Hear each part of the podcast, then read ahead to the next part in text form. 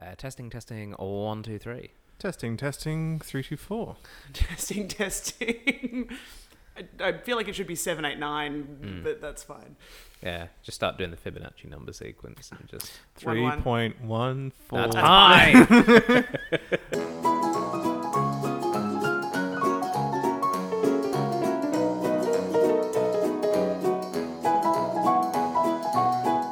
Hello, everybody, and welcome to the Cinema Catch Up Club, the podcast for films that you probably should have seen by now.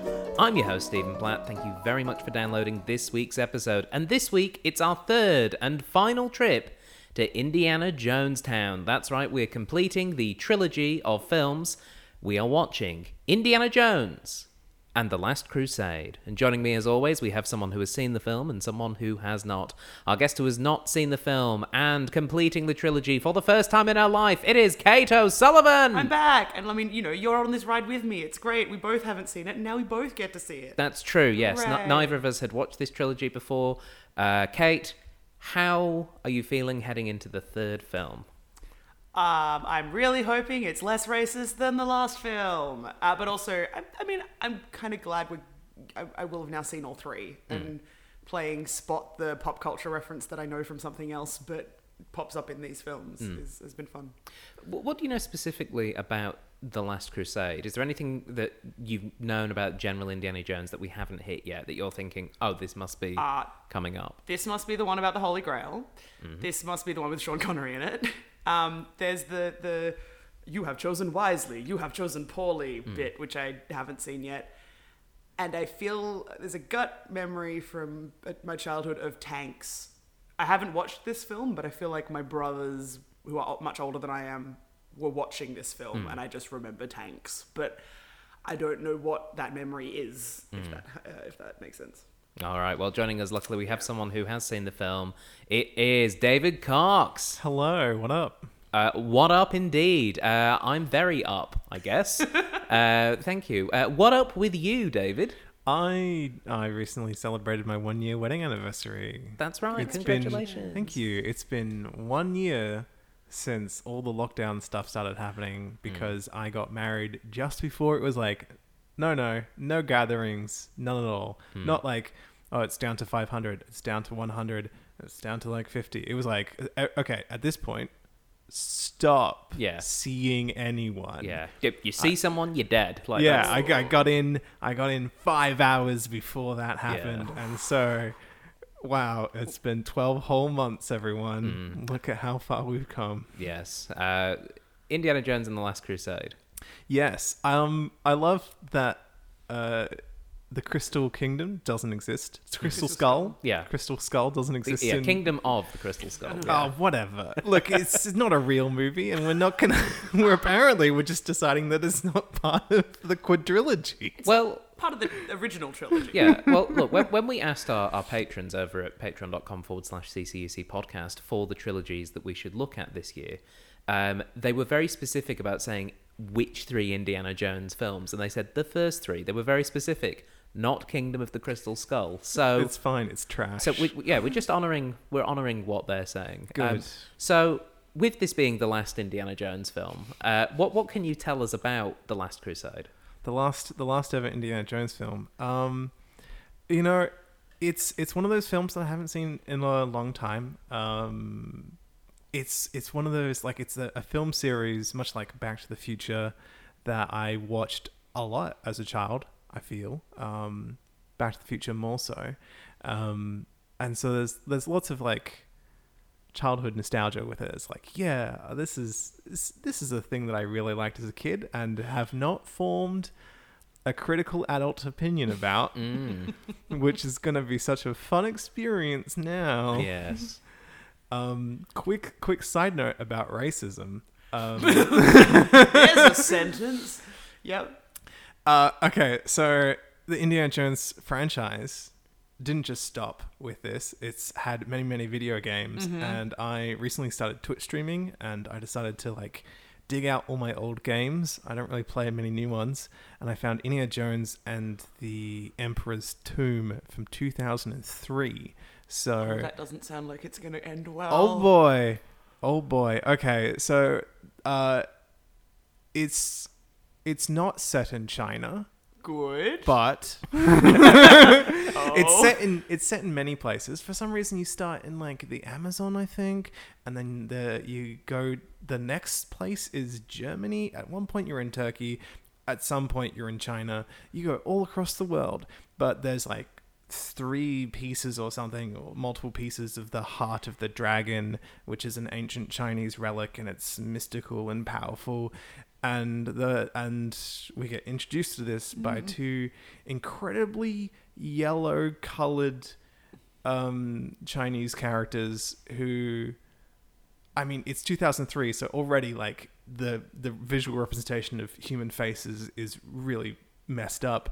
But also it's like oh did you have to make the Chinese characters look like this Right. sort of thing in 2003 which is I mean it's still a while ago but it's not it's not the 80s I, I- I was in high school. Like, yeah, that's. mm, Um, so I only played the first level, so I'm I'm I'm interested to see what they do to the Germans. That'll be fun. I mean, they were relatively nice to the Germans in the first one, so hopefully, I mean, it, this this there is only so far downhill we can go after the last one.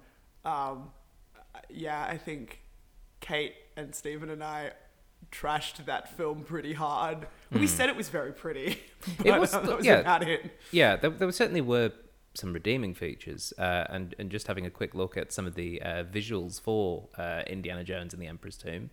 Um, yeah, I, I, I, it's it's not hideous, but it's it's it's certainly not good. And uh, yeah, I could see certain.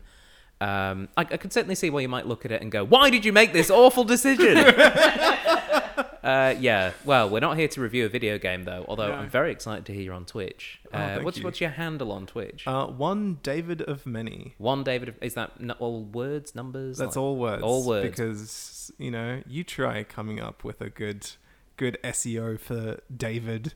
True. One of the most common names of the past two thousand years. Yeah. All right. Well, yeah. Uh, one David of many on Twitch. Give him a look there. Look at him play racist video games, and, and have a That's, great your, that's your niche now. Oh no! Oh, that's that's not my brand. Yeah. Uh, so, with all that being said, though, shall we watch Indiana Jones and the Last Crusade? Yeah, Yes. let's do it. Let's complete this trilogy. Let's- Okay, for those of you who are listening at home, pop in those DVDs, load up those streaming services, and prepare to choose wisely as we watch Indiana Jones and the Last Crusade.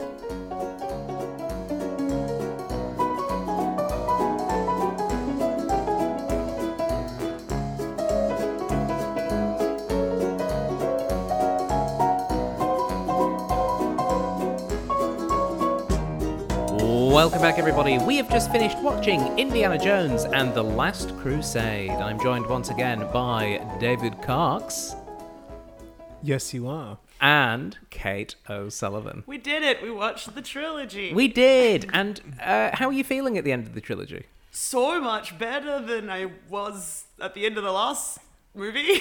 Okay, so so, so you, you, Yeah. you, you you liked Last Crusade more than Temple of Doom. oh yeah. Okay. Oh yeah. Um, so, what, what are your thoughts in the immediate afterglow? The the sunset that they're all riding off to with, with their horses. How, how are you feeling? I feel like this one felt way more like the first one than the second one did. Like I, I'm, I'm leaving being like, yes, this was a good film. I would maybe not watch it again tomorrow, but I would happily watch this one again.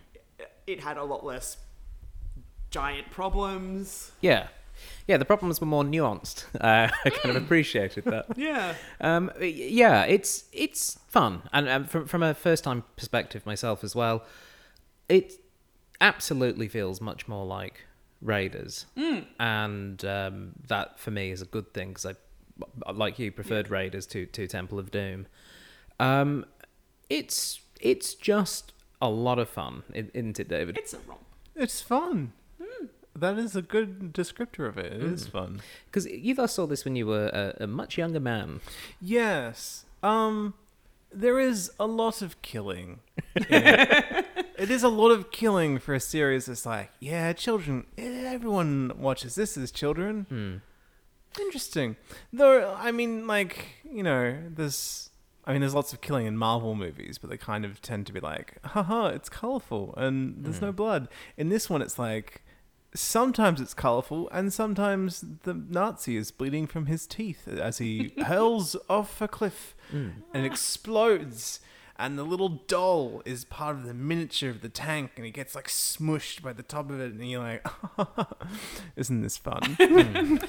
There, there did seem to be a lot more violence, specifically death-based hmm. violence in, in this one, and I, I, obviously the reflection we were had, having on Temple of Doom was we know that Lucas and Spielberg were attempting to make something darker than the first one. It feels like they went, okay, we went, we, we, we went a bit too far. Let's pull back, but not all the way back to Raiders. Yeah, this this felt like a grittier Raiders Hmm. rather than feeling like uh we're in a different franchise from Raiders. Yeah.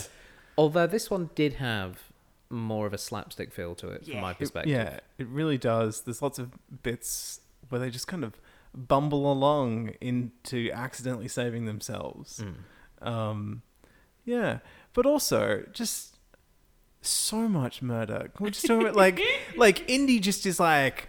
I don't need a lawyer. There's no witnesses. I killed them all. Like he just walks off, and his father is so religious as to slap him for saying Jesus Christ. Mm. It's just ta don't take the Lord's name in vain. But eventually, like after he sees his son kill about twenty people, he's like, "Oh yeah, if this is what the young people are doing, I'll get into that." Mm. And he and then he kills one guy in a plane. He's like, "Oh, I have a taste for blood," and mm. then. And then just kills ten Nazis in one explosion. It's just Yeah. like, I did it! I did it, son! Did you see what I did? Did you? Yeah. Did you? Are you winning, son? So am I. Like, Uh, the, it is interesting that you bring up the father as well because I think that is the key difference for this film from the others. Is Indiana has um, has, has an authority figure to an extent. You know, in the in Raiders, he's very much you know large and in charge. In Temple of Doom, he's got Short Round, but even though Short Round is like Short Round is the adult in that. yeah, It is the but, adult But, in that. but even though Short Round is the adult in that film, it's still like you know he looks up to Indy, whereas Yeah. obviously in this, uh, Indiana has his father played by Sean Connery. He's just chewing the scenery. Like Mm. it's so good. Um, no, but I, I mean, part of me thinks that the the murder and killing is almost more justified in this film than it felt like it was in previous films because you've got like, you took my dad. Hmm. Right, I'm I'm a fix this problem, and then hmm. it's like you're hurting my son. Okay, punch a Nazi. Hmm. Like I Yeah. can kind of feel I don't feel as bad. Okay. And I don't know why I don't feel as bad, but I could. I was like, oh, I can legitimize why, because pretty much every time there's murder, it's trying to get dad back, trying to help son out. It's not like I just feel like doing this for the heck of it. Yeah, yeah. I, I, don't know if it's also partly because it felt more slapstick than any of the others that hmm. the murders didn't feel like murders. Yeah. In the sense of, I wasn't going, oh no, the loss of a human life. I was going, he felt funny, like yeah, that kind of thing. But like, oh look, now he's dressed up like a Nazi. Like, yeah, it it did feel very much like this. Of of the three films, I feel like this film is maybe the one that most captures that thing that Lucas and Spielberg were after uh, with the initial film, which was that daring do 1920s cinematic adventure. You know, uh, Errol Flynn with the sword. You know, just kind of like fighting and stuff, and we don't worry about the consequences because it's escapism. And I think it achieves the escapism better than any of the other films. Raiders, I think it does. Raiders does pretty well. I think this is actually maybe more escapist because they're just like, oh, these guys like chases. Let's just put in six chase scenes. Ra- Raiders felt very like we are going along with the plot now. Where Yeah. this felt very like the plot's happening and stuff's happening. There was no, and now we're at the next plot point. Ding. Yeah. Yeah, it's it was it was fun though. Um, but yeah, the, I mean the re- the relationship between Indiana and his father doesn't really get resolved aside from the fact that they save each other's life at the end. Um, you get the sense that maybe they're gonna possibly be a bit closer now after the events of this film, but I don't think we ever really see that. And that's a shame because because Henry Jones Senior is a, is a really not good father. Nope.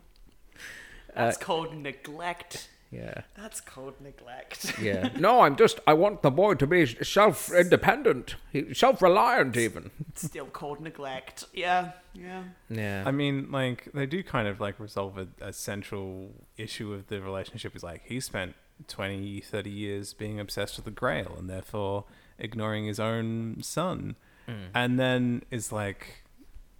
Indy has the chance to like, I can get the Grail. It's the thing that you care about the most, Dad. And he's like, give it up. But at the same time, that's a literal repeat of the exact thing that just happened five seconds prior, where he's like, Elsa. And she's like, I can nearly get the grail. And he's like, give it up. And then he falls in. He's just like, what if actually I, um, as a man, I have longer arms. Uh, so as as a man, Elsa was an idiot, and it, and she and like, yeah. Girls can't reach. Yeah. I'll, I'll show her how to do it. Um, I I think that it's really interesting that that it feels really weird that we have like Indy holding on to Elsa and she can't reach the Grail and she falls to her death. And then we have like a couple of shots of crumbling, and then Indy's in the same position with Henry over him, and it doesn't feel like the film explains how it got to that position. Like I, I, I don't know if we saw a shot of Henry running over to grab Indy who was falling in whilst Elsa fell in. It was almost just like, all right, a little bit did, but not not enough to. yeah, it felt very sudden, but I I didn't have as big an issue of of, of having Elsa in that position, and ultimately, the fact is is that she was just after the the glory, and that's something that seems to be a common thread throughout these films, which is that glory is ruinous. Um, I mean, they literally talk about it in Temple of Doom. Um, I just don't know it's necessarily well executed, um, unlike the people who were very well executed. Um, but in in this film, yeah, I, I think I thought it was a an, an appropriate way to sort of finish Elsa's arc because I don't think this film was ever going to let her be redeemed. She was too duplicitous. Yeah. Um, she like you know she she kept switching and she was conflicted, and in the end she she could neither choose wisely or choose poorly because she wasn't making a choice. And I kind of feel like, well, the film's wrapped up and you're you, you're gone now. Like that. That's kind of what it felt like from my perspective. I liked her as a character though. I thought she was a much better character than the idiot from the last one. Other who I than than wanted Willie. to- yeah. who I spent most of the pit film wanting to punch. Mm. And she was like I feel like Marion in the first film? Marion in the first yeah, one. is like she's great. We just don't get enough of good stuff for her. Whereas Hmm. Elsa at least has like an arc. Oh, well, she doesn't. that uh, not of the covenant. wink, wink. No, not of that. no not pun of- intended. oh, I hate you. Um, but yeah, like that idea of she she has some form of development. She has some great lines. She has great pants. She has great pants. Those black pants are like they're they're not as good as Marion's red pants in the first film, but like fine. She is the reverse of Marion in a way, where she starts off in the white dresses and all that kind of Yeah. stuff. But then when she gains her independence slash is a villain, Is a villain, yeah. um, she starts wearing pants and other great like other better costumes. Yeah. Basically, um, her wardrobe improved the more evil she got, which Yeah. seems to be a pretty common thing in in these films. Like like not to go back to Super Mario Bros, but Fiona Shaw's character in the Super Mario Yeah. Bros film, great outfits, probably one of the most evil people in the film. Yeah. It, it seems to be a pretty common thing that you Yeah. can't you can't be fashionable. Can't have well dressed women who Yeah. are also good. No, but like I think I think she she feels the most real, Mm. I guess. She's got some dimension to her, even though even to the point of making jokes about how the junior and the senior have both crossed swords effectively. Like it's Mm. yeah. Yeah, David, I, I don't know about you, but I felt a little bit uncomfortable that it was implied that she had had sexual relations with both of them. Uh, I mean, we're not slut shaming. I feel like it's handled in a in a mm, less than graceful manner. Hmm. Like like she's the butt of the joke. That she just you know. But she is- makes the joke. She's really into professors. I guess, yeah. I mean, and who isn't? Yeah. I mean, that's fair. You know, maybe, I mean, just look at all the the the uh, rabid women at the start who That's just true. desperately want to f- Indy simply because he's the professor. as someone who teaches at a university, I can confirm that scene is 100% Mm-hmm, accurate. I'm constantly trying to teach, and there's just Don't, no matter who they are, all the students are just clamoring for attention. There's someone going, "You've got letters on your desk, and you still haven't graded your papers." And I'm sitting in my weird office filled with Weird. off- random shelves and archaeological stuff, just sitting there going, "Oh, my life." I better jump out a window. Yeah. Um, Back off, sexy women. I'm married. I'm married. Look at this. Look at it. That's true, yeah. Constantly just showing that ring like a sort of weird warding shield, just like away, away. Um, but but I do think it's yeah, maybe Elsa is only attracted to people named Henry Jones. Maybe that's what it is because that that you know they're both Henry Joneses. So But may- she doesn't know India. What? like she she doesn't know Indiana Jones is is a Henry. In fact, we arguably don't necessarily. but but Henry Senior might have told her. might have. because he d- never calls him Indiana. Because you know we named the dog Indiana. un- until the end, when when he when he does, when he's Yeah. dangling for his life. yeah, Ah, but Indiana Jones isn't legally called Indiana Jones, right? Like he didn't no, by he's- deed poll. he's- so he's she Henry inverted commas Indiana. Yeah, so she just like looks him up and like, who's the professor at this university? And it's like, oh, it's it's Henry. Weird that people keep calling him Indy, but whatever. yeah. I, uh, look, And yeah. like, finally, my kink, my kink can be fulfilled. yes. She's, she, she found Mm. what she liked and she went for it. Uh, and ver- very much like the Grail. Unfortunately, it did lead to a downfall Mm. in, in both cases. Um, one thing about this film, because I'm, I'm looking over my notes for the plot, and it's just a bunch of places and and dates and like MacGuffins. Uh, You know, it's just look at the Roman numerals and then go for the the oh, there's rats here. Rat Ooh, cave. that's creepy. Uh, it, it- it does feel as though there isn't much of a plot, and I kind of like that. I, th- I think that's arguably a good thing for for what this is, which is just rampant escapism. Yeah. I feel like the plot is there. Like Mm. it's very much we are picking up some information such that we can go and find the Grail, Mm. and we've got to take Dad along because Dad's the fanatical Grail guy. Yeah. We, you know, and our plot hook at the start is we got to go save Dad. Mm. But there is so many chase sequences and fun physical Yeah. effects that I'm like, okay, I'm, But- I'm on board. But I think it's important because I think that this is really a recognition of the importance of style over hmm. over substance for this film series, because I feel as though that's where Temple of Doom went horribly, horribly wrong. Is they? It's not so much that they were trying to be substantial; it was just that they they moved away from the style that was established in hmm. Raiders, and it it it just didn't work. And so leaning back hard into sort of like a more carefree Yeah. adventure um, in this one, where it's like, oh, we're getting on a zeppelin. Of course we are. Zeppelins are around at this time. Like that. It. I, I just found myself enjoying it more because I think they they sort of figured out what it was that makes an Indiana Jones film work. I should sit down and rewatch the first two as an, as an adult, apparently.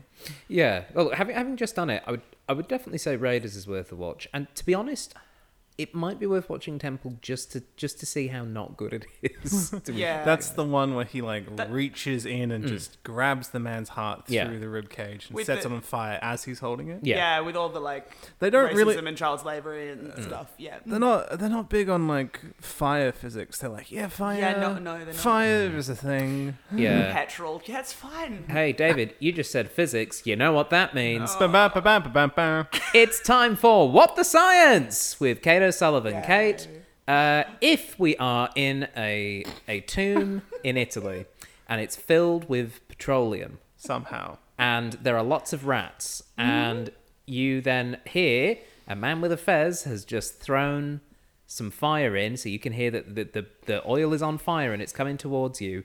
Would turning a grave upside down and sticking your head under in the air pocket protect you? Look, um, I'm going to go with no, under the assumption that one, all of the liquid in there is petroleum. We don't know that. We don't know if it's petrol and water and what it is. Yeah, we're not we're not sure what mixture Mix it is. Yeah, Um, and also, like, that thing isn't airproof because we see rats coming through the holes. yeah, because they're trying to escape. Um, and, and if something is burning and you've got something floating on top of it, you're basically still letting the, fire doesn't g- give a crap about your little safe haven. It's going to try and get in any way that it can. Mm-hmm. And if you've got a fuel leading in, and you've got oxygen in there, which is what you're breathing, mm, mhm. yeah, no, no, I, I wouldn't do that. I also wouldn't have my lit torch underneath there with me either. in Please general. list the reasons as to why that is a bad idea. Um, combustion. Let's go with number one combustion, which uses up oxygen, which you might want to, I don't know, breathe. Maybe. if if you stumbled upon a dark chamber full of petroleum, would you Would I light a would, giant would you torch light a giant torch while also soaked in petroleum? Is that a thing that you No, think? look, uh, look, honestly, is- given the amount of vaporized petroleum probably in the air, no, I, I don't. I don't know that I'd be doing that. Hmm. Um, I'd probably in in the modern day go for a torch, preferably like LED by choice. Mm-hmm. Um, back then, don't really know. Don't really care. Probably just wouldn't be giant lit flaming like fabric. Okay, that's absolutely fair. Fire is Yeah. bad for humans, Hmm. basically, and also for any artifacts that you might be seeking to look at. Yeah, yeah. It was just they never resolved the German castle being on fire. Nope. They just kind of They lit it on fire. they lit and it ran and then away. and then left and like and technically Austrian castle. Oh, we were in. Salzburg, Hmm. on the border. yeah. Look, whatever survives the fire is what ends up in the museum, and everything else. Indy just uh, has a good lawyer. It belongs in a museum or on fire, so it doesn't exist anymore. Such a good archaeologist. Yeah. Speaking That's- of um, belonging in museums, we first hear that line in the opening sequence of the film with River Phoenix playing uh, Indiana Jones.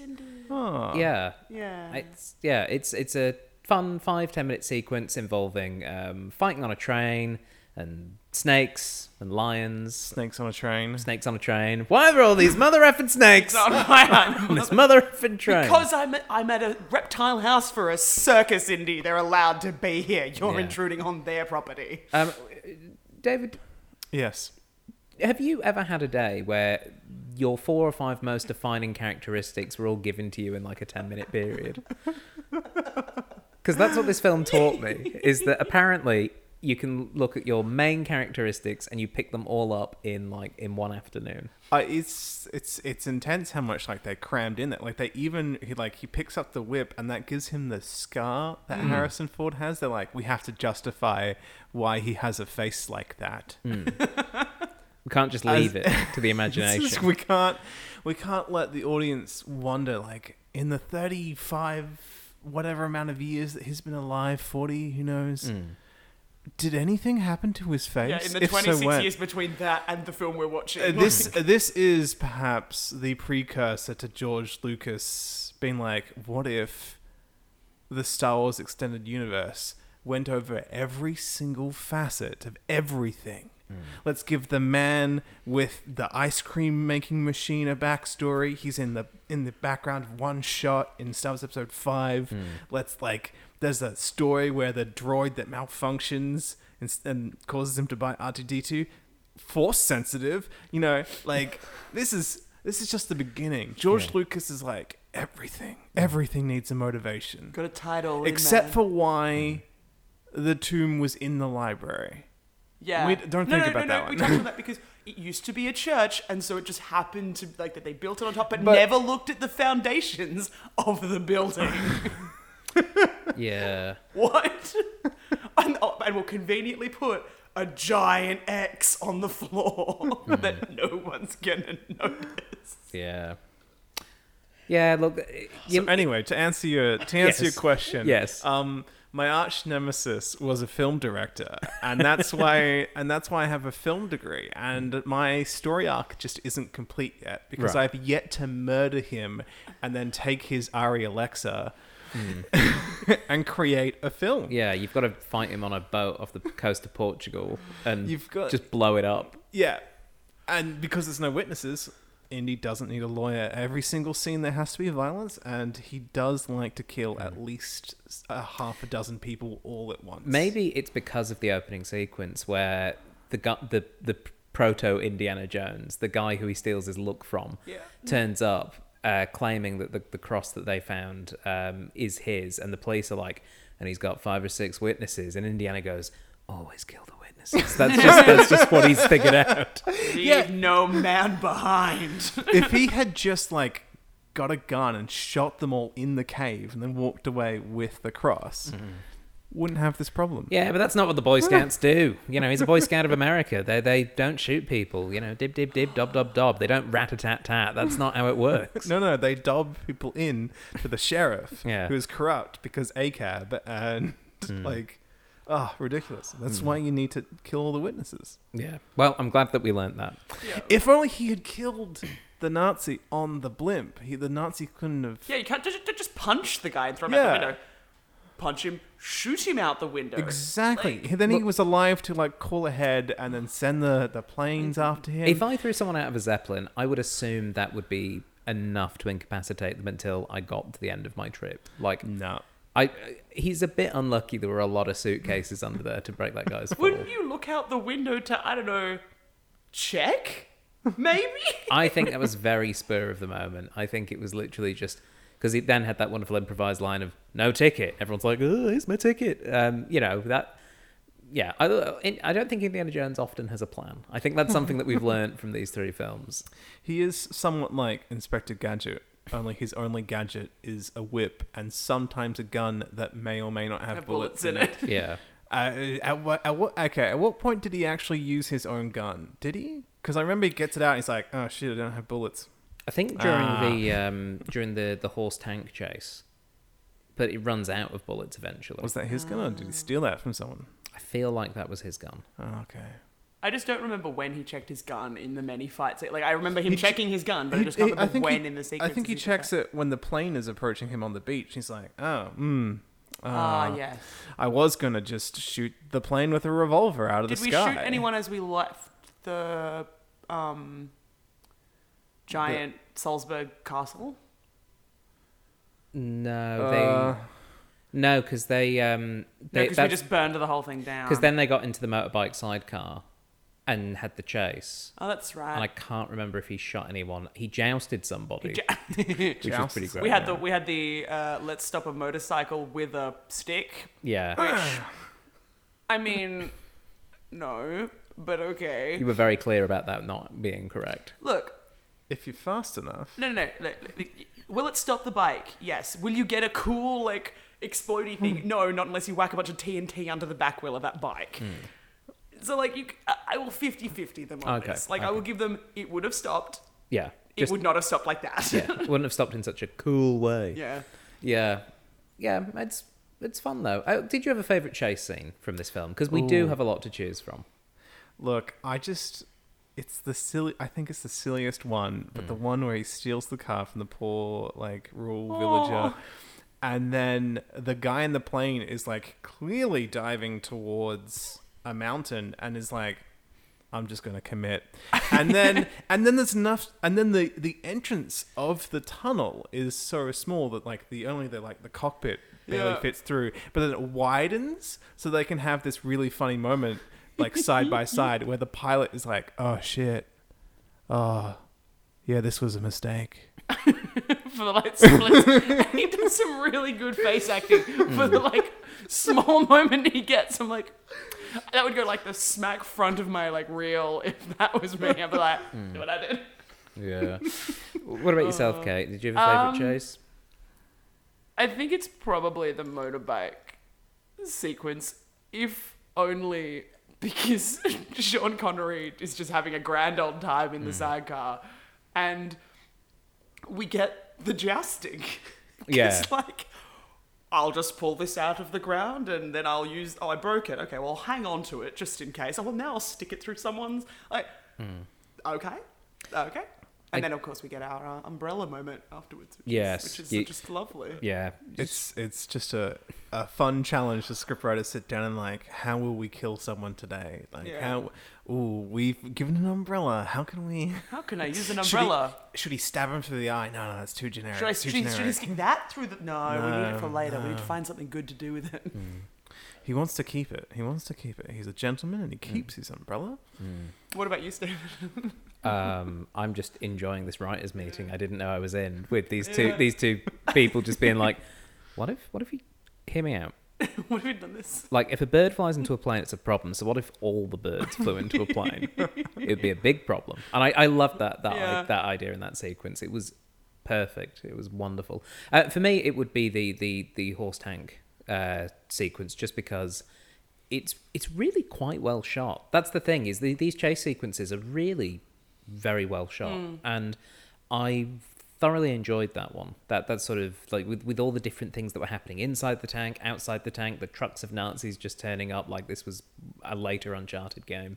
Like it was, you know, just just all these like up. It's the level's getting harder. Here comes the thing, and the fact that yes, of course, it ends with the tank going off a cliff. Like like that's just it was good, fun action stuff. You know, you had the the crazy guy operating the tank who felt like he was more in like a Mad Max film than an Indiana Jones Yeah. film.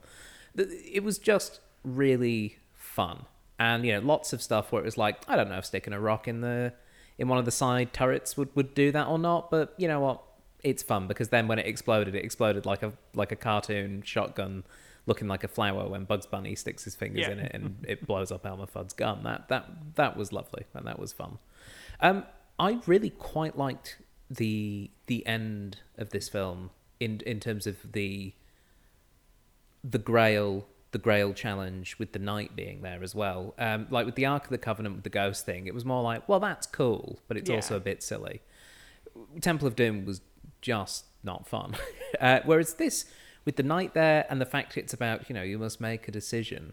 I really, actually, re- I just loved how that was that how that was set out. I was I was like, cool, you've done magic things, but without it feeling arbitrarily magic things. I'm like, I can legitimate like I hmm. can sit here and be like, yep, yep, and you can't take it outside. Great, yep, Yeah. Cool. And you know, just the whole he chose poorly. Like, yeah, mm-hmm. just just really just felt absolutely perfect and mm-hmm. just really lovely that yeah, of course Donovan would be complete idiot and just go, "Oh yeah, Jesus, famously humble guy, great big gold cup. Oh yeah, that's what that's what he's all about." Melts and turns to bones and dust. It was it was yeah, it was a really nice way of doing that. And I mm. I liked the, the use of the Grail to save Henry's life and the way they did it with pouring the water on the wound. And yeah, it, it worked. And to the point where I even felt that that moment where Henry is holding Indy when he's trying to reach for the Grail and tells mm. him to let it go, I was like, that's actually a really nice moment. Like I was sat there going like, oh, I actually care about this relationship. And this, but this is the moment where I realized that where mm. yeah it was it was it was it was surprisingly good. And I, I think that's maybe after, particularly after watching the first two of this I, I, I'm coming away from it going I think Last Crusade is surprisingly good. Yeah, we even have some bonus uh, John Rhys-Davies turning up and yes. just doing his thing everyone's favorite, very dark-skinned Welsh man. Mm. That yep. Yeah. Speaking of racism within the, I mean, we have him in the first. Yeah, yeah we have him in Raiders. We get him back. I'm I'm not mad that he's back. Yeah, I also feel as though they've really pulled away from trying to pass him off as Egyptian, which Yeah. they do in the first film. Like, I, I feel that the first film is much more. Oh, we wrote this character as an Egyptian, but John Rhys-Davies is available, so we're just going to sort of blur the line. Whereas in this one, it feels like they've just gone. It's it's just John Rhys-Davies. Let's just accept that and just have fun with him. And you you can really see why they cast him as Gimli because he has almost the same arc as Gimli in the Two Towers in this film, where he's like, oh, "I've got friends who are very impressive. Oh no, one of them fell off a cliff and now I think they're dead. Oh wait, they're alive." Like, yeah, But I've got uh, uh, uh, having just saved their dad on a horse running next to a tank. Yeah. which is like key difference. yeah. yes, there is. There's lots of like dark makeup. Every a lot of people are very orange and and just like dusty and whatnot. So in in in quite a few shots, you can't actually tell that John Rhys-Davies is somewhat in blackface, yeah, but not black enough to be black blackface. yeah, So it took a while to be like, oh, hang on a second, wait a minute, that's not right. no, and Yeah. it and it isn't right. Um, but but I, I feel as though for whatever reason it feels like this feels uh, uh, suitable to se- show to a child because maybe they won't realize what's happening. Whereas, like, if you gave a child uh, breakfast at Tiffany's, and and they and they'd be like, something seems off here. Yeah. Why why was Mickey Rooney insane and why did they let him do that? Yeah.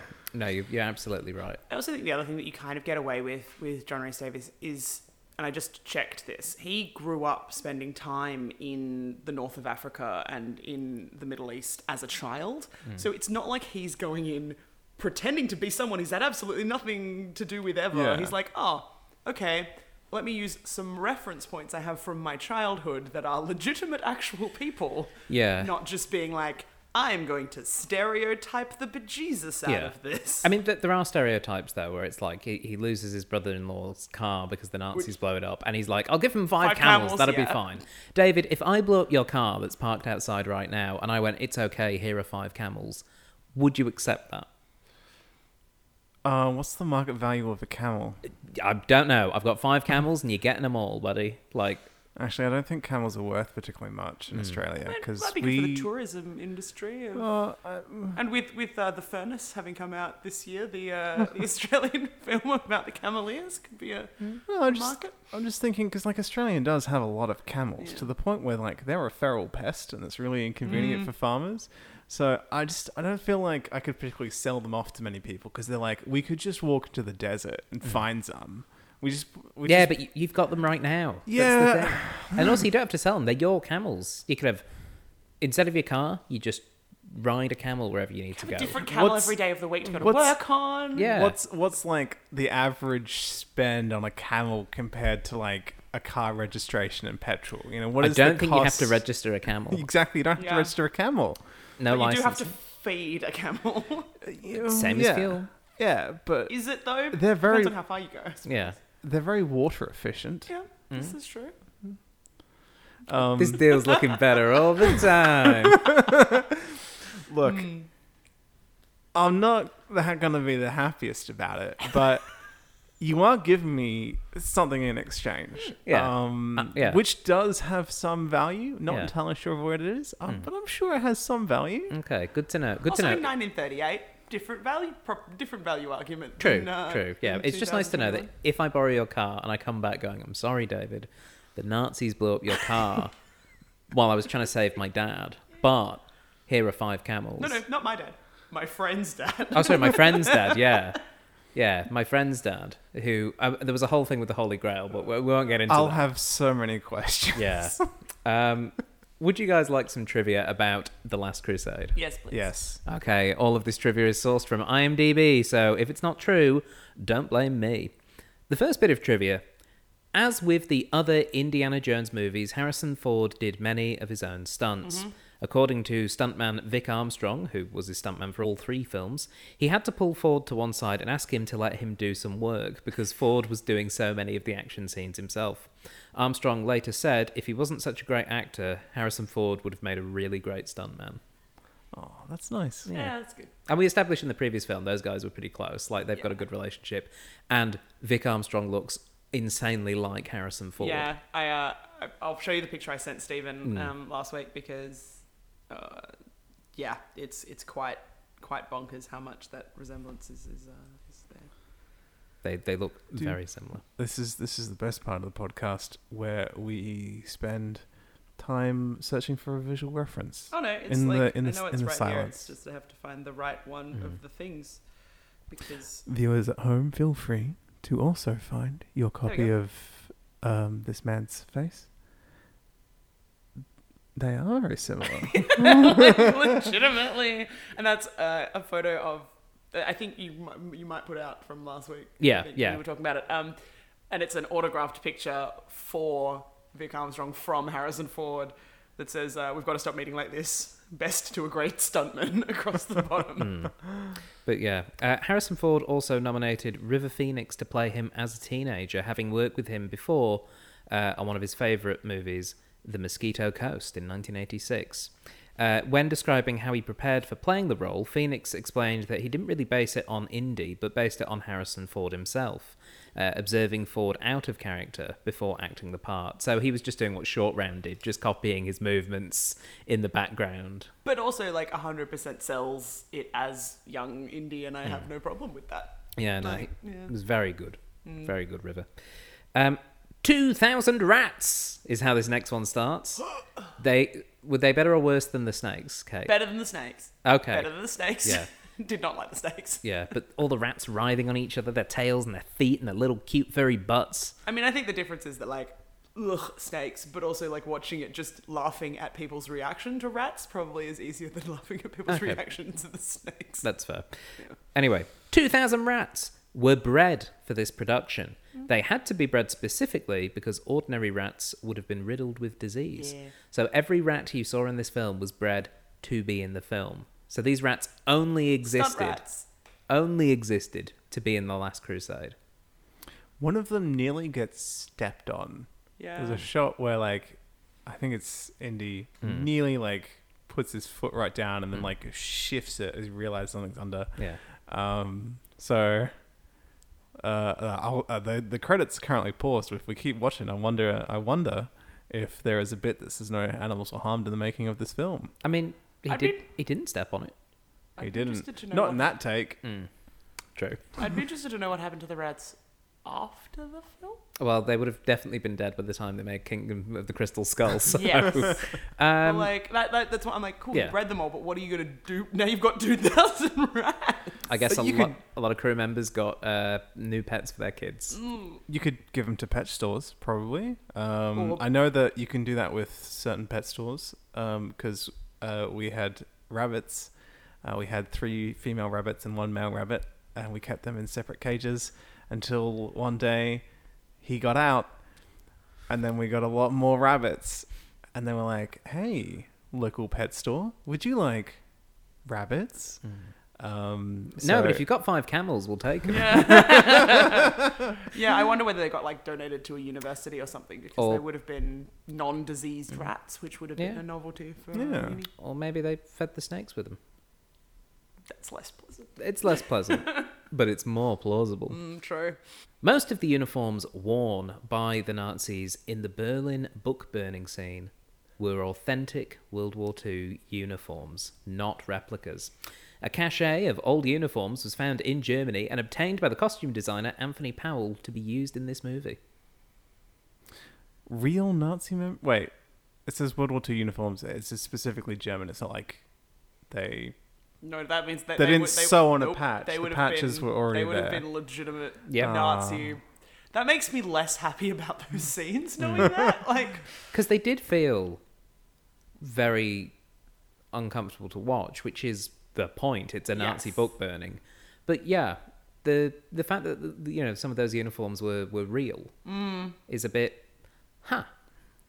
Interesting that we're that we're using actual, real memorabilia from Nazis in the very late eighties. Hmm. I mean, we are talking about. It belongs in a museum. We are talking about before the wall came down. Yeah. If because this this was released in '89, they filmed this before the Yeah. Berlin Wall came down. I wonder whether they cared at that point.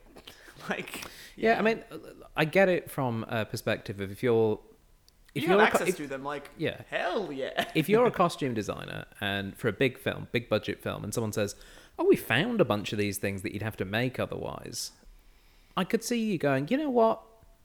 Yeah, this this movie is not pro-Nazi. You know what? I could see the costume designer mm-hmm. going, you know." What? Them. We're going to use their uniforms in this movie where we, we murder a load of them, make them look real dumb. So, yeah, let's do that. and Hitler is a stooge. Oh, man. just a, a mm. silly, silly, just oh yes, an autograph, of course. Mm. Well, uh, Kate, you're pulling a very interesting face. I just like I sat there sitting like I was watching that scene, being like, firstly, i- images of Hitler exist. I'm real sorry, person who's playing Hitler. you don't look like Hitler. I thought pretty much the same Like, thing. I was, like, like, huh. So now we have a an inauthentic autograph by a bad Hitler impersonator. Like, oh, He, he- yeah. he, really didn't look like no, Hitler. he It really didn't look like didn't. Hitler. If he had, he, he- literally, he had the mustache. And that's why I was like, that's why they must have got him to sign the thing, Adolf Hitler. Yeah, Because and- it's like we have to remind you that this is actually supposed to be actual Hitler. Yeah. Um, he was played by Michael Sheard, who was a Scottish actor, Yeah. uh, born in 1938, actually, so born the Okay. year this was set.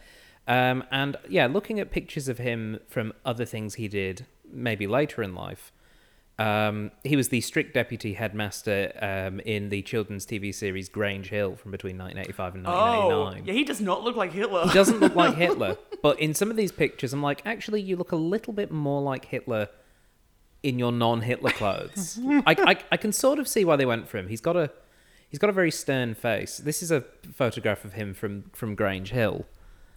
Yeah, but the problem is, Yeah. it's something about young him. He doesn't look like Hitler. Like, Hmm. I'm sure you could have found someone, I'd feel really bad for that actor, who looked more like Hitler. Yeah. May- I Like, mean. Maybe if you look like Hitler, you don't want to really advertise that fact. Maybe you're just trying to like you're trying anything. You're mohawks, you know, full beard. Like you're just trying Yeah. to steer away from anything. You know, hair dye. you know, Yeah. big fun pair of glasses. Like you're just trying to move away from that. Never raise your hand above your head. Yeah. Yeah. Yeah. when the teacher's Can't like, be "Is there any questions?" It's like, "I don't understand anything, but Mm. I'm not gonna raise my hand." Yeah. No, absolutely. I'll come up and ask you after class because I'm not doing it now in front of everyone. Mm. Yeah. For the scene at the Nazi rally in Berlin where Indiana confronts Elsa Mm. and steals back the diary, Steven Spielberg had all of the extras who did the Nazi salute simultaneously put their other arm behind their backs and cross their fingers. Which I think is kind of a nice touch. Yeah. Again, because you, you don't want it to be too real. Like, we would like, we do not want to do the Nazi salute in authentic Nazi Yeah. uniforms. Yeah. So we're just going to do the, like, it's not real, we're crossing our fingers behind our back. Yeah. Yeah. Sean Connery and Harrison Ford were not wearing trousers during the shooting of the Zeppelin sequence. It was a very hot studio, and Connery didn't want to sweat too much. He's quite a, or was quite a sweaty dude, um, which was a pretty common problem across, across a lot of his films, um, particularly as James Bond. So in that scene where they're having that conversation at the table, and they're talking about, "You want to talk? Talk to me now," like that kind of thing. Neither of them are wearing pants. Wait, you said that Sean Connery is a sweaty dude. yeah.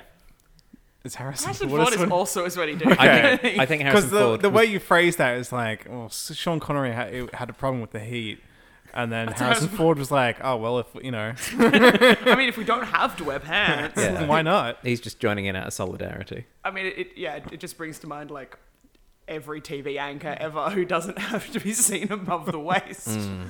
That's like Moff Tarkin wearing slippers. Yeah, absolutely. Spielberg is on the record as saying he made this movie for two reasons. One, to fulfill a three movie obligation he'd made to George Lucas, and two, to atone for the criticism he'd received for Temple of Doom. Good. Mm. And his pact has finally been fulfilled. Oh. And with this podcast and our positive Yeah. praise, Yeah. finally Steven Spielberg. can Finally, rest. after all these well done, years, Spielberg. You get some points back. Yeah. Yeah. after all these years, I can finally rest. And he puts his sword down and then makes you pick a cup. He's... Tom Stoppard was paid $120,000 to rewrite dialogue specifically for lines between uh, Henry and Indiana.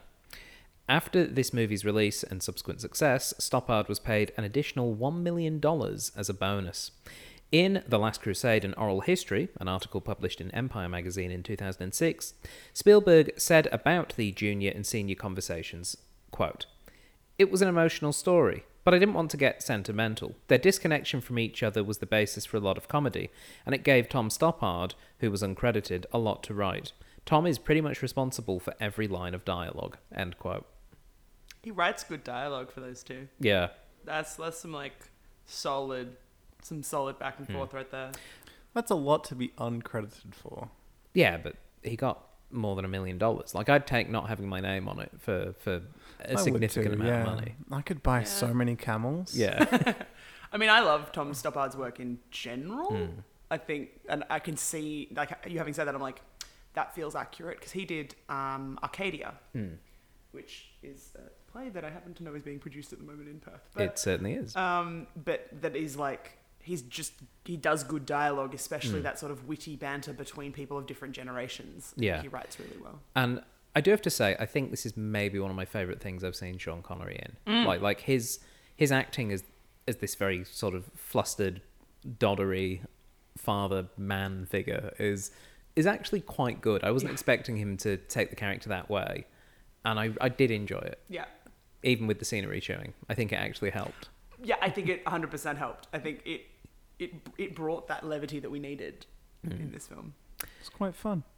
Um, I've just been googling how much a camel costs. Um, in the UK, apparently a lot more than it costs in Australia. Mm-hmm. Um, according to, to Google, it's five hundred to three thousand five hundred dollars. So on the lower end, But you could cam- a l- camel is not worth my car. But on the higher end, Hmm. five camels, I can make a profit. So so if I got you like four pretty good camels and one that's got a bit of a gimpy leg or something, or like you know a hump that keeps leaking. I don't know what a, what a faulty camel looks like, but would that be would would that be acceptable then? if if I could find an appropriate uh, camel dealer, Yeah. who who didn't take too much of a cut Yeah. of my sweet precious camels, Yeah. I could uh, afford a a new car. Hi, I'm John Hughes. Welcome to John Hughes Camel Emporium. the temple at the end of the movie exists, but it is not in Alexandretta. It is in Petra, Jordan. However, there's no way inside to it. There is no inside. Uh, the doorway scene on screen is huge.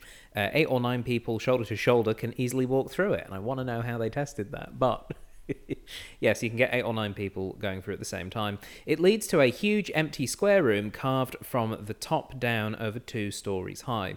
Similarly, they wouldn't be able to get lost down in the valley as it stretches for about a mile or so, and there is no other route uh, out. So it's very easy to, to get in or out. Yeah.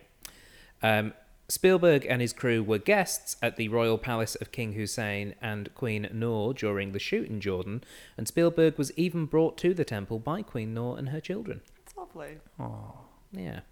So they got to hang out. That's, that's kind of nice. Sean Connery plays Indiana Jones's father as an inside joke that James Bond is the father of Indiana Jones.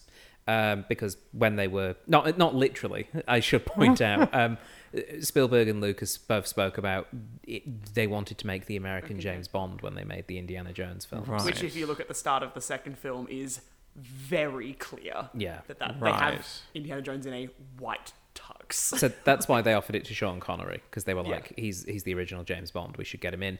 They did have two other actors in mind, non James Bond actors, had they not been able to get um, Sean.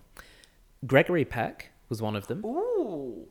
who I actually think would suit the, the, the academic Indy father figure a bit more. Yeah, I don't know that we'd have as, as much fun, No, but I think it would work. the other actor, and I would have loved to have seen this, is Jon Pertwee, the third oh Doctor. Oh my goodness! who would have just been oh, karate would- chopping Nazis the whole film. My only problem is I don't know that he looks enough like Harrison Ford for me to believably be like, "Yep, your dad." I reckon they could have made it work. I reckon. I reckon they could have done it. Just the idea of just Yeah. just Jon Pertwee Yeah. in, in a big film like this, and just being like, "Hang on a second, yeah," would have just been wonderful. Yeah. Ah, oh dear. When it came to filming the rat scene, the producers inquired of their insurer, Fireman's Fund, whether they were insured if the animals were for some reason indisposed due to illness, an accident, or simply refused to perform. This was a delicate issue, as one lost day of filming can cost hundreds of thousands of dollars. Mm. Yet the experts at Fireman's Fund were able to reach a compromise which pleased both sides. They asked Spielberg what would be the least number of rats needed for a dramatic shot. If different camera angles were used, 1,000 rats would probably be sufficient, was the answer. Thus, Fireman's Fund underwrote the world's first insurance policy with a 1,000 rat deductible. 1,000 mechanical rats were also used in the scene. To help achieve the sound of thousands of rats, sound designer Ben Burtt used the higher register of thousands of chickens. He had access to two thousand rats. Yeah. Why, would didn't you he not just the record the rats? Well, the thing about rats, right? They don't sound like rats. what you need is a chicken, but but in a higher register.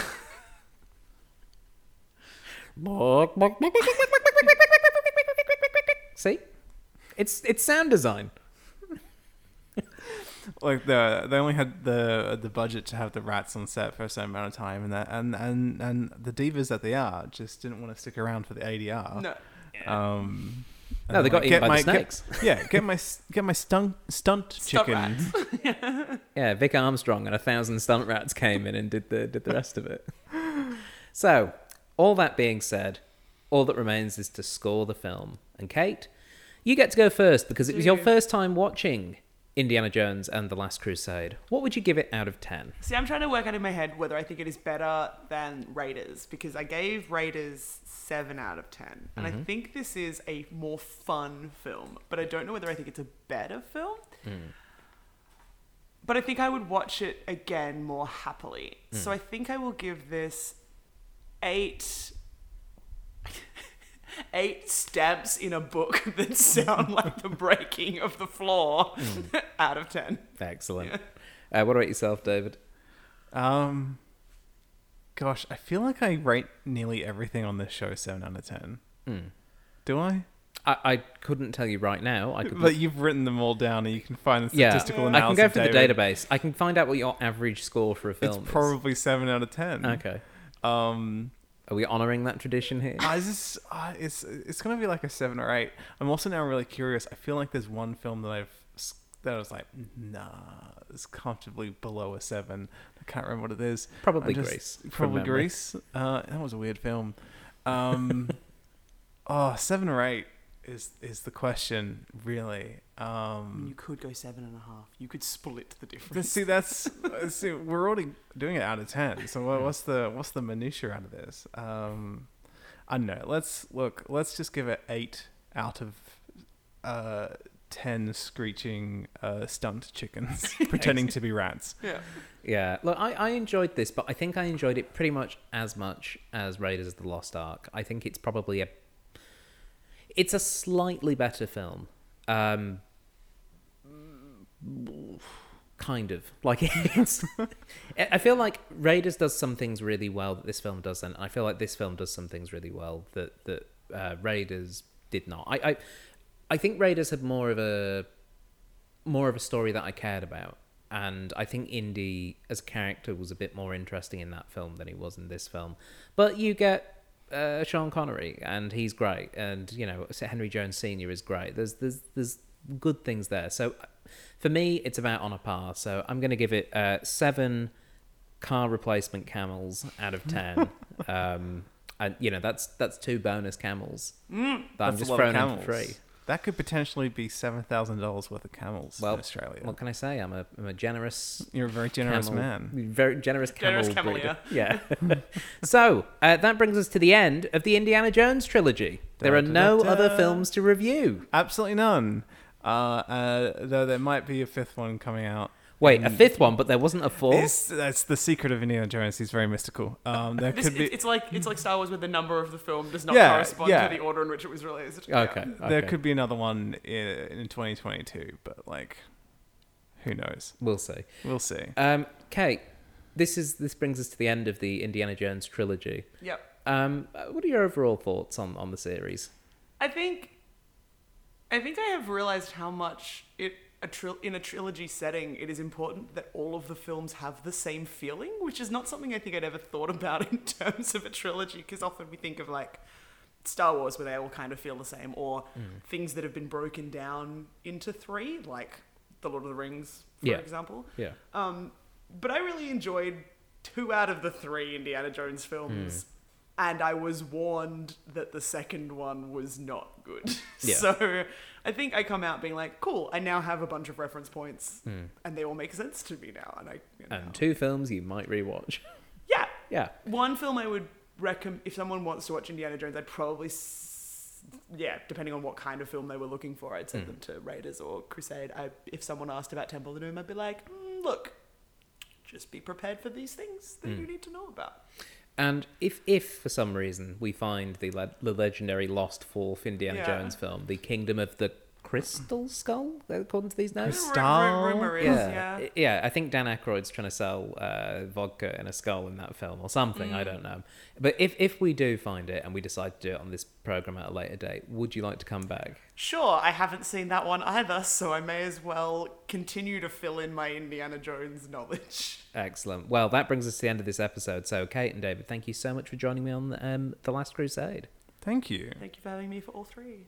And for those of you listening at home, thank you very much for listening in. This episode, and indeed the previous two, were selected in part by our wonderful patrons over at patreon.com forward slash CCUC podcast. You can go up there, join, and become a member. There's bonus goodies, little bits we cut out the episodes, usually for time or relevance, but they're still worth a listen. So you can get bonus features like that. You get first access to a couple of other things here and there. Just look for it there. You can get all of it for as little as a dollar a month. We are also on Facebook. You can find the Cinema Catch Up Club there. Uh, just search for the Cinema Catch Up Club on Facebook. Like us, pokers. I think that's still a thing you can do on Facebook. It is a thing, but they've buried it. Hmm. So you have to go into your like your settings and find it. Hmm. And there's like there's a there's a little labyrinth to This find is now a your dangerous pokes. thing you've just told me No, about. no, no. Well, yeah, yeah. It's okay. there. It's still there. Tell you what, first person to pokers on Facebook, we will we will honor that somehow. We will figure out some cool way to honor that on the program. Maybe we'll let you pick a film. If you're the first person to poke the Cinema Catch Up Club page, then then we'll we'll try and get in touch with you and figure that out. So pokers over at Cinema Catch Up Club on Facebook, and of course we can be subscribed to uh, iTunes, Spotify, SoundCloud. All of those things uh, are available to subscribe. New episodes each and every week. But that's all for this week. So until next time, you have chosen wisely. Aww, we did it wrong. You've chosen the museum. yeah.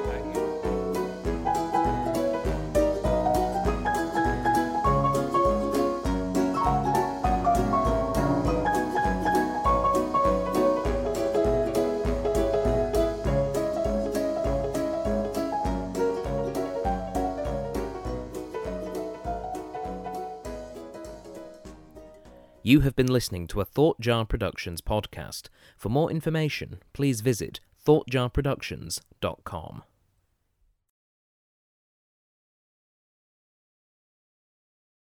Let it go, Windy. Let it go, let it go. Do you, Can't what? do you think that's where they got the name of Elsa from the Frozen film? Do you think they watched this and they're just like, okay, we're watching Last Crusade. Uh, we need a name for this ice princess. I'm trying to watch Last Crusade. Let it go. Elsa, yeah, let it go. I'll write that down. That feels like we'll use it somewhere. the now you understand the true scope uh, of the pop culture influence of the Indiana Jones movies. I do. I'd never seen it before, and yet It's it's it's infiltrated more than you realize. In Crystal Skull, there is a magic snowman who helps Indiana out as he uh, I mean, we goes we on had the knock on the bedroom. Elsa, do you want to build a snowman? Mm. Does does does Disney own Indiana Jones now? Yeah, I think so. It's on Disney. Is it on Disney Plus? I, be- I believe. Um. Wait, who made this? Fox? No, Paramount, wasn't it? It was Paramount. Yeah. Oh, yeah. Disney doesn't own Paramount. Looking Oh, They will. One, they will one day. Let's face it. Uh, yeah. Does Disney? Well, it's, it was it was made by Lucasfilm, so Oh, oh no, because Lucasfilm. That's what it Lucas- Yeah, yeah. Disney owns Indiana Jones and has since 2012. There we go. So that means that And is Frozen was released in 2013. 2013. there we there go. we are. It's We've it's done all it. Frozen is the lost Indiana Jones film. It's actually called uh, Indiana Jones and the Temple of Ice. Well, that's or what the Crystal Skull is. It's it's an ice palace. it's all coming together. We're connecting the dots. Seven, three, X. Olaf is the son of Indy. Indiana Jones and the Frozen Heart.